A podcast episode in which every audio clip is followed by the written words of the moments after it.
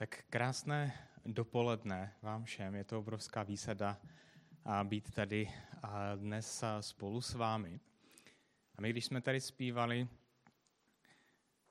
ty nádherné písně Pánu Bohu, četli jsme tady nádherné verše, tak nevím, jestli se vám to za tyhle ty poslední dny stalo taky, ale jakoby ty verše se mě mnohem víc dotýkají jakoby tak jasněji jsem uchopoval některé pravdy, které, které jsou v božím slově, anebo třeba zní v nějaké té chvále, která mi běží v hlavě. A tyhle ty dny, které prožíváme, jsou, jsou opravdu náročné a, a nejsou jednoduché. A žijeme uprostřed, uprostřed konfliktu, uprostřed války, která není teď aktuálně tady, ale, ale probíhá na Ukrajině. Bylo to, tuším, že v pondělí jsem jel večer autem domů z koncertu pro Ukrajinu. A, a jak jsem jel uh, tím autem domů, tak uh, tam máme zapnuté rádio Z, přes den tam jsou různé jako ekonomické a politické věci. A večer tam běží BBC. A byl tam zrovna rozhovor s jednou eh, ženou eh, z Ukrajiny. A ona eh, v tom rozhovoru řekla jednu větu, která mě velmi zaujala. A ona řekla, mluvila o Rusech a říkala, my je nenávidíme. Když jsem přijížděl do Brna, ne dneska, ale už v pátek, a přijížděl jsem tady kolem ruské ambasády a viděl jsem ten plot, plot, na kterém vlastně byla do určité míry vyjádřena taky ta prostě nenávist. A to je svět, ve kterém, ve kterém žijeme. A v něčem možná toužíme potom, aby, aby to skončilo, aby zavládl pokoj, aby, aby zavládl mír, aby byla jednota. To je jedna strana. Druhá strana je to, o čem už tady Katka mluvila. Jako my se díváme do té společnosti a vidíme tady určitou míru jednoty, a sjednocení, jako semkli jsme se jako národy i, i, i lidé tady v naší zemi, aby jsme pomohli a těm, kteří přicházejí z Ukrajiny. A to je, to je nádherné, je to prostě nádherné vidět tu, tu jednotu, ten zápal. Ale já nechci dneska mluvit o, o společnosti, o, o společnosti, a, která se sjednocuje. Já bych chtěl mluvit a, o, o jednotě uprostřed božího lidu a o jednotě a s Bohem. A dovolte mi přečíst na úvod text, o kterém budeme dneska přemýšlet. Bude to oddíl z listu Efeským z druhé kapitoly verše 8 až 22. A Pavel tam píše, Milosti tedy jste spasení skrze víru. Spasení není z vás. Je to boží dár, není z vašich skutků, takže se nikdo nemůže chlubit. Jsme přece jeho dílo v Kristu Ježíši, stvoření k tomu, abychom konali dobré skutky, které nám Bůh připravil. Pamatujte proto vy, kteří jste svým původem pohané a kterým ti, kdo jsou neobřezaní na těle a lidskou rukou, říkají neobřezanci. Že jste v té době opravdu byli bez Krista, odloučení od společenství Izraele, bez účasti na smlouvách božího zaslíbení, bez naděje a bez Boha na světě. Ale v Kristu Ježíši jste nyní vy, si vzdálení, stali blízkými, jste se stali blízkými pro Kristovu prolitou krev. V něm je náš pokoj. On dvojí spojil v jedno, když zbořil zeď, která rozděluje. A působí svár, svou obětí odstranil zákon ustanovení a předpisů, aby z těch dvou, z žida i pohana, stvořil jednoho nového člověka a tak nastolil pokoj. Oba dva usmířil s Bohem v jednom těle. Na kříži usmrtil jejich nepřátelství. Přišel a zvěstoval pokoj, pokoj vám, který jste dalecí, i těm, kteří jsou blízcí. A tak v něm smíme obojí, židé i pohané v jednotě ducha, stanout před Otcem. Nejste tedy cizinci a přistěhovalci. Máte právo božího lidu a patříte k boží rodině. Jste stavbou, jejímž základem jsou apoštolové a proroci a úhelným kamenem sám Kristus Ježíš. V něm je celá stavba pevně spojena a roste v chrám, posvěcený v Pánu. V něm jste i vy společně budováni v duchovní příbytek Boží. Tahle ta slova píše Pavel Efeským. Kdybychom se podívali na to, co to byl za sbor v Efezu, tak eh, bychom viděli, že, že Pavel přišel do Efezu a začal tam mluvit o Kristu. A, a začal mluvit, jak bylo jeho zvykem v synagoze. A po tři měsíce je vyučoval boží cestě, ale pak nám ten text říká, že, že oni nebyli ochotní se nechat přesvědčit. A tak vzal ty, kteří uvěřili a začal přednášet po dva roky v sále filozofa Tyranose. A tam vyučoval, vyučoval boží cestu. A, a lidé přicházeli ke Kristu, jak židé, tak pohané. A tak ten zbor, který rostl a který za tři roky Pavel potom opustil, protože ho pán Bůh volal dál do Makedonie, tak ten zbor byl tvořený jak židy, tak pohany. Lidmi, kteří od svých prvních okamžiků slyšeli o Bohu všemohoucím, mocném, který činil zázraky. A na jedné straně a na druhé straně těmi, kteří možná uctívali Bohy, možná uctívali sami sebe, možná a vůbec v životě nepřemýšleli o Bohu. A pán Bůh je dal do jednoho těla, do jedné rodiny, do jednoho společenství, do nové komunity. A když se díváme na ten text, tak tam vidíme některé obrazy, které Pavel před ten sbor tak jako pokládá, které jako ukazují, že tam existuje určité rozdělení v tom sboru. A jaké ty obrazy jsou? Tak je tam ten obraz pohánů a židů. Úplně jiná přesvědčení o světě, o životě. On říká, další ten obraz, který tam kreslí, je neobřezanci a obřezaní.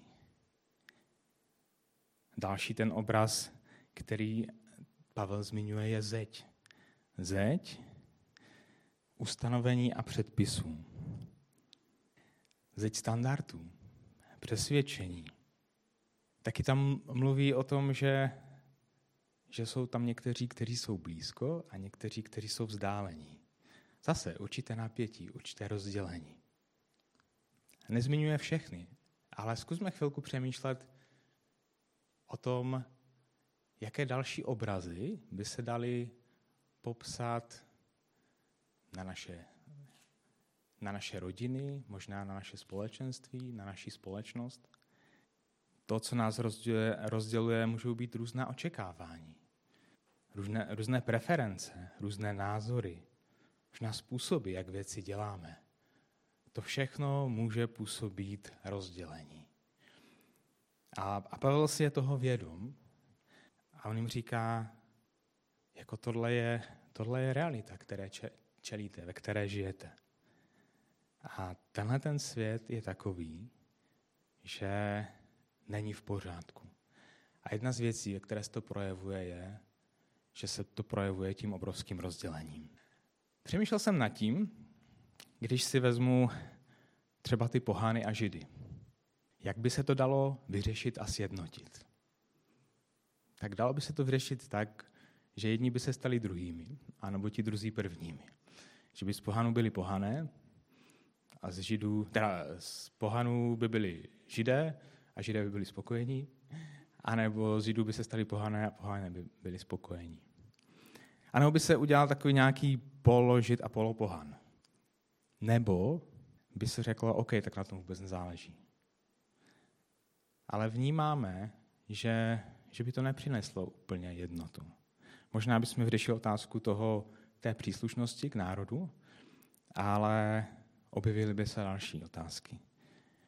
Otázky a preference, otázky očekávání, otázky toho, co je správné a co není.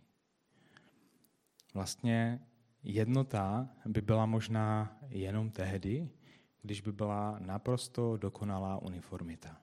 Jeden jako druhý by v každý okamžik myslel, cítil, jednal naprosto stejně. Nádherná jednota, že? Vrátím se k té situaci, kdy jsem měl autem a poslouchal jsem ten výrok té, té ženy z Ukrajiny. A když jsem ho eh, poslouchal, tak eh, se mě pán Bůh a takovým a, způsobem dotkl a říká mi, jsi si vědom toho, že to byl tvůj stav, než jsi mě poznal? Ty jsi mě nenáviděl. A ty jsi nechtěl být se mnou. Já jsem po tobě toužil, ale ty jsi přirozeně chtěl být mimo mě. Chtěl si mít život mimo mě. Chtěl si, aby věci fungovaly mimo mě. Mezi mnou a tebou bylo obrovské nepřátelství. Já jsem si v ten okamžik uvědomil, že já jsem byl naprosto neschopný tu jednotu, té jednoty dosáhnout, jednoty s Bohem. Že i kdybych nakrásně chtěl, tak jsem nemohl, ale já jsem ani nechtěl. My žijeme v takových jako dnech, kdy si to možná víc uvědomujeme, že chceme, že bychom chtěli, že bychom si moc přáli, aby byla jednota, aby byl pokoj. Ale zároveň si jako hluboce uvědomujeme, že ten skutečný, hluboký pokoj, ta skutečná hluboká jednota je mimo náš dosah. Že my vlastně nemůžeme. A to je něco, co jim Pavel v tom textu připomíná. On jim říká, milostí tedy jste spasení. Spasení není z vás, je to boží dar. Není z vašich skutků, takže se nikdo nemůže chlubit. A pak říká, jste přece jeho dílo. A kousek dál. Pro Kristovu prolitou krev vás učinil blízkými, když jste byli vzdálení. On dvojí spojil v jedno. Zbořil zeď, svou obětí odstranil. Stvořil jednoho nového člověka. Nastolil pokoj. Oba dva usmířil s Bohem. Na kříži usmířil jejich nepřátelství. Přišel a zvěstoval pokoj. Pavel si byl velmi dobře vědom, že jednota, ta skutečná jednota s Bohem, jednota, ze které, jednota s Bohem, ze které potom vyplývá jednota a v tom společenství, které je tak pestré, tak je mimo dosah těch, kteří jsou v tom společenství, v tom těle Kristově. Prostě my na to nemáme tu jednotu vytvořit, zachovat, udržovat, způsobit. Není to v nás. A tak Pavel tu jejich pozornost směřuje na Krista. A když se podíváme na ten text, tak Pavel tam mluví o tom, co vykonal, co vykonal Kristus. Že odstranil ty překážky, že nás smířil s Bohem. Takže na jednu stranu my bychom moc rádi jednotu, na druhou stranu je mimo náš dosah. My nemůžeme. Ale Pavel jim připomíná, to je pravda, vy nemůžete. A spasení, záchrana, jednota, smíření, pokoj není z vás, je to boží dar. Vy to nevypůsobíte, já to nevypůsobím. V tom mém stavu, kdy jsem Pána Boha neznal, já jsem šel opravdu přesně na druhou stranu. Nic nenasvědčovalo tomu, že bych naptnul veškeré své síly k tomu, abych dosáhl jednoty, abych usiloval o pokoj. A ve verši, které tomu oddílu předcházejí, Pavel říká, ale Bůh, bohatý v milosedenství, z velké lásky, již se nás zamiloval, probudil nás k životu spolu s Kristem. Když jsme byli mrtví pro své hříchy, milostí jste tedy spasení. Spolu s ním nás skřísil a spolu s ním nás uvedl na nebeský trůn v Kristu Ježíši. Byl to Bůh. Byl to Bůh, který začal jednotu. Začal jednotu s námi. A, a Pavel ukazuje, jak. Jak to udělal. On říká v 16. verši, smířil, on mluví o těch dvou, o pohanech a o židech, a on říká, smířil je spolu, protože usmrtil na kříži jejich nepřátelství. Tím, že Ježíš za nás zemřel, tím, že vytrpěl trest za náš hřích, tak nastavil ten základ, na kterými se můžeme postavit a můžeme přijít jako čistí, jako svatí a před Boha. Když bychom četli první kapitolu a efeských, tak bychom viděli, jak jim to Pavel připomíná. Jaká je ta realita teďka? Doprostřed společenství, který je z pohanů a z židů. Jsou tam různé tlaky. On jim říká, to, co působí jednotu, je to, co se stalo a co vy jste neudělali. Udělal to Bůh. Smířil vás. A pak dál pokračuje a vlastně jim dává takovou odpověď na otázku, jak tedy můžeme žít v jednotě. A já zmíním tři věci. Ta první věc, kterou jim říká, je pamatujte. On sám jim připomíná tu realitu, kterou Ježíš učinil v jejich životě. A pak říká, pamatujte proto vy, kteří jste svým způsobem pohané a kterým ti, kdo říkají, kdo jsou obřezáni na těle lidskou rukou, říkají neobřezanci, že jste v té době opravdu byli bez Krista, odloučení od společenství Izraele, bez účasti na smlouvách božího lidu, bez naděje a bez Boha na světě. Pamatujte, že jste měli hlubokou potřebu smíření. Pamatujte, že jste byli vzdálení. Takový byl váš stav, ale už to není více váš stav. A minulý týden jsme při Discovery jsme se dívali na, na jeden příběh, příběh Šimona farizeje, který pozval Ježíše. A pak tam prostě mají večeři a přijde tam ta žena, žena, která rozbije tu, tu nádobu a, a pomáže Ježíšovi nohy a odtírá je svými vlasy. A, a Ježíš potom vlastně říká, a, že jsou jí odpuštěny hříchy. Není sladší zpráva, kterou můžeme slyšet od, od Boha v našem životě, než to, že jsou nám odpuštěny hříchy.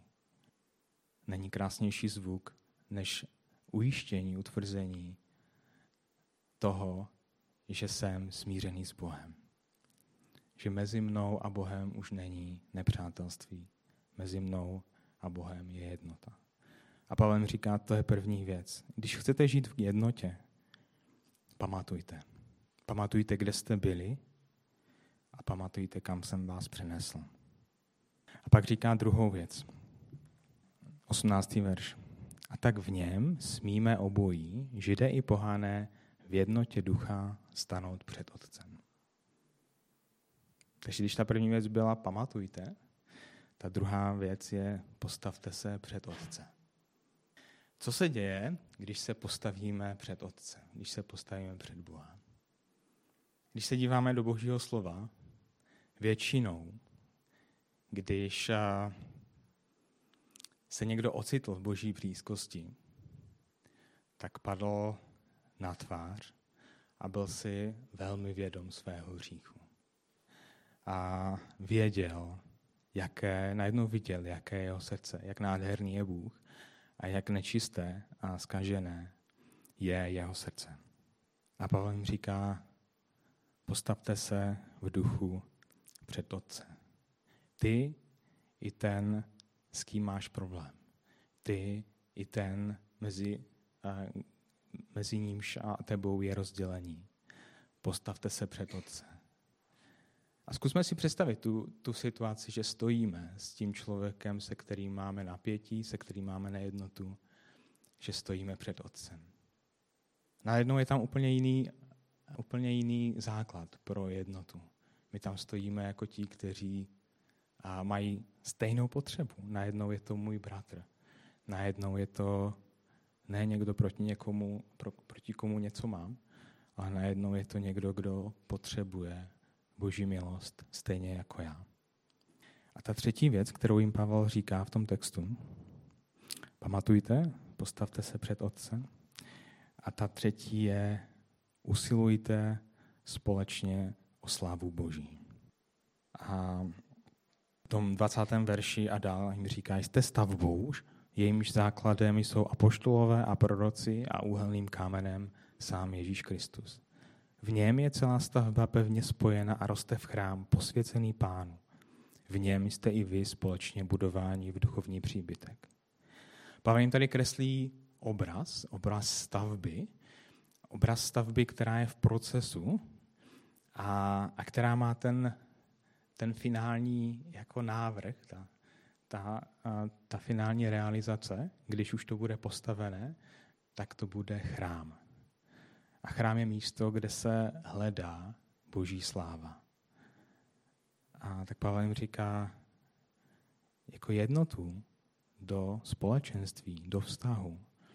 A dostanete tehdy, když budete hledat boží slávu. Nebudete hledat to, co je výhodné pro vás nebo pro toho druhého, ale budete hledat to, co přinese slávu, slávu Otci. A já jsem na začátku říkal, že my chceme. My chceme jednotu, toužíme po, jedno, po jednotě, toužíme po klidu, toužíme po pokoji, ale nemůžeme. A Pavel říká Efeským, kvůli tomu, co Kristus udělal pro vás, vy jste jedno s Otcem. Vy můžete žít v jednotě jedni s druhými. Otázkou je, chcete? Chceme? A já musím vyznat, že ne vždycky ta moje odpověď je, ano pane, já chci jednotu. Že někdy je jako můj názor, moje touha a víš, než to, co, a, to, co chce Pán Bůh. A tak možná můžeme na závěr na chvilku přemýšlet, je-li teď něco, nějaký, nějaký vztah s někým, možná tady, možná v rodině, možná na pracovišti. A zkusme teď na chvíli a, být s otcem, modlit se a, a pamatovat si, kde jsme byli a kým jsme teď. A postavit se jakoby spolu s tím člověkem před otce, modlit se. A můžeme si položit otázku, jako co můžu ze své strany zvědomí toho, že jsem očištěný, že jsem v jednotě s Otcem, co můžu udělat pro toho druhého, abych mohl přinést slávu Bohu. Amen.